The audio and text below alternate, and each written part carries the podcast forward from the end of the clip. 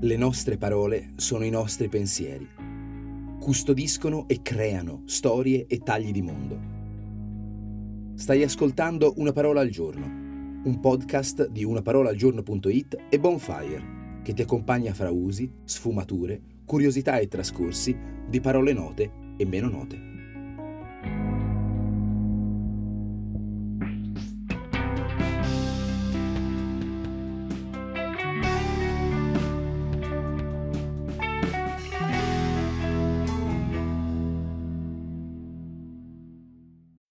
When you need mealtime inspiration, it's worth shopping Kroger, where you'll find over 30,000 mouthwatering choices that excite your inner foodie. And no matter what tasty choice you make, you'll enjoy our everyday low prices, plus extra ways to save, like digital coupons worth over $600 each week. You can also save up to $1 off per gallon at the pump with fuel points. More savings and more inspiring flavors make shopping Kroger worth it every time. Kroger, fresh for everyone. Fuel restrictions apply.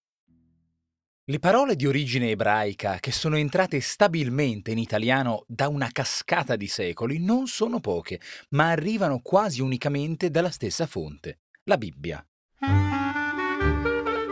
Traduzioni, recuperi, adattamenti che hanno attratto un'attenzione non solo altissima, ma da parte di tutti gli strati sociali, capillarmente, hanno finito per filtrare nella lingua comune.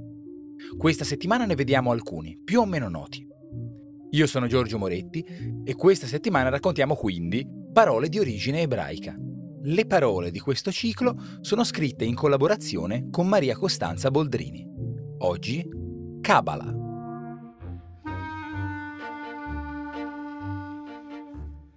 Una ventina d'anni fa questa parola ha fatto un'incursione curiosa fuori dai libri di mistica ebraica o di cultura semitica, comparendo spesso in articoli di testate di musica pop e di moda. Ora, sembra che Madonna e Kabbalah abbiano poco a che spartire, il Secondo Testamento non è oggetto delle indagini cabalistiche, ma se si parla di Madonna nel senso di Louise Veronica Ciccone, le cose cambiano. Non sono difficili da reperire le immagini in cui fieramente mostrava braccialetti rossi e magliette, annunciando al mondo intero di essere una seguace della Kabbalah. Accade spesso che le tradizioni antiche, come ad esempio lo yoga, una volta che sono scoperte da un pubblico più ampio, anzi proposte a un pubblico più ampio, precipitino in un calderone di patinatura, appiattimento e banalizzazione, anche con un tratto di moda. La Kabbalah ha avuto questa sorte, che in effetti è particolarmente paradossale, ma cerchiamo di capire meglio di che cosa si tratta. Come ci spiega l'etimo, la Kabbalah o Kabbalah è una tradizione, una trasmissione di sapere. L'ebraico Kabbalah è proprio ricezione, trasmissione, tradizione e viene da Kibel, che significa ricevere, accettare, a sua volta originato da una radice trilittera semitica k-b-l. Niente può essere trasmesso se non c'è un ricevente che accetti un bagaglio di conoscenze. Ecco perché il verbo da cui trae origine indica l'accettazione, la ricezione. È anche interessante notare che nell'arabo Kabbalah, seconda forma del verbo kabila, significa baciare.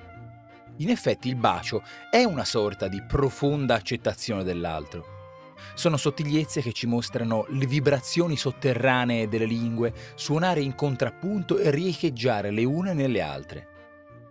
Fatto questo percorso, possiamo approdare al fatto che la Kabbalah è dunque la trasmissione dello studio dei testi sacri ebraici compiuto su dei differenti piani di interpretazione. Quello mistico, quello iniziatico e quello magico.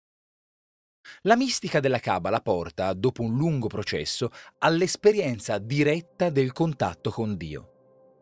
Ovviamente tutti questi insegnamenti sono esoterici, accessibili soltanto a una cerchia ristretta di iniziati. La Kabbalah implica dedizione profonda ad uno studio complesso dei testi che sono considerati fonti della sapienza. La Bibbia ebraica, il Talmud, il Sefer HaZohar, libro dello splendore, che svela il senso recondito delle sacre scritture dando chiavi di accesso alla conoscenza del destino dell'uomo, e il Sefer Yesirah, libro della creazione, secondo cui Dio avrebbe creato tutto con numeri, Sefirot, e lettere, e molte altre opere. Di fatto si tratta di un cammino che ha come felice epilogo l'unione con Dio e non è un caso se il processo alchemico di mutamento dei metalli ignobili in oro è stato accostato al processo di trasformazione mistica teorizzato nella Kabbalah. L'accento esoterico di questo corpus e delle conoscenze ad esso legate è molto importante perché ha dato vita al filone magico della Kabbalah, aspetto che ha attirato su questa disciplina un personaggio memorabile e singolare. Stiamo parlando di Pico della Mirandola, che con le sue ricerche filosofiche e magiche e la sua prodigiosa conoscenza delle lingue portò la Kabbalah alla ribalta, facendo fiorire definitivamente la disciplina della Kabbalah cristiana, una forma di misticismo sincretico che interpretava in chiave cristiana gli insegnamenti della Kabbalah ebraica. Con questa sua componente esoterica, la parola Kabbalah è finita col significare anche la divinazione tramite calcoli e interpretazioni di numeri e lettere, ma soprattutto predizioni prosaiche come quelle dei numeri dell'otto, arrivando fino all'inganno e all'imbroglio.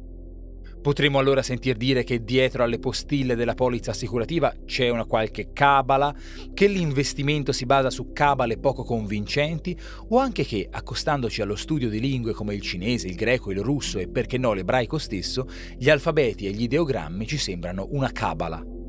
Non sarà una sorte lusinghiera, ma non è nemmeno una sorte strana per discipline tanto complesse, specie se sono iniziatiche. Ci auguriamo che abbiate trovato attraente questo inizio di viaggio settimanale. Noi ci sentiamo domani.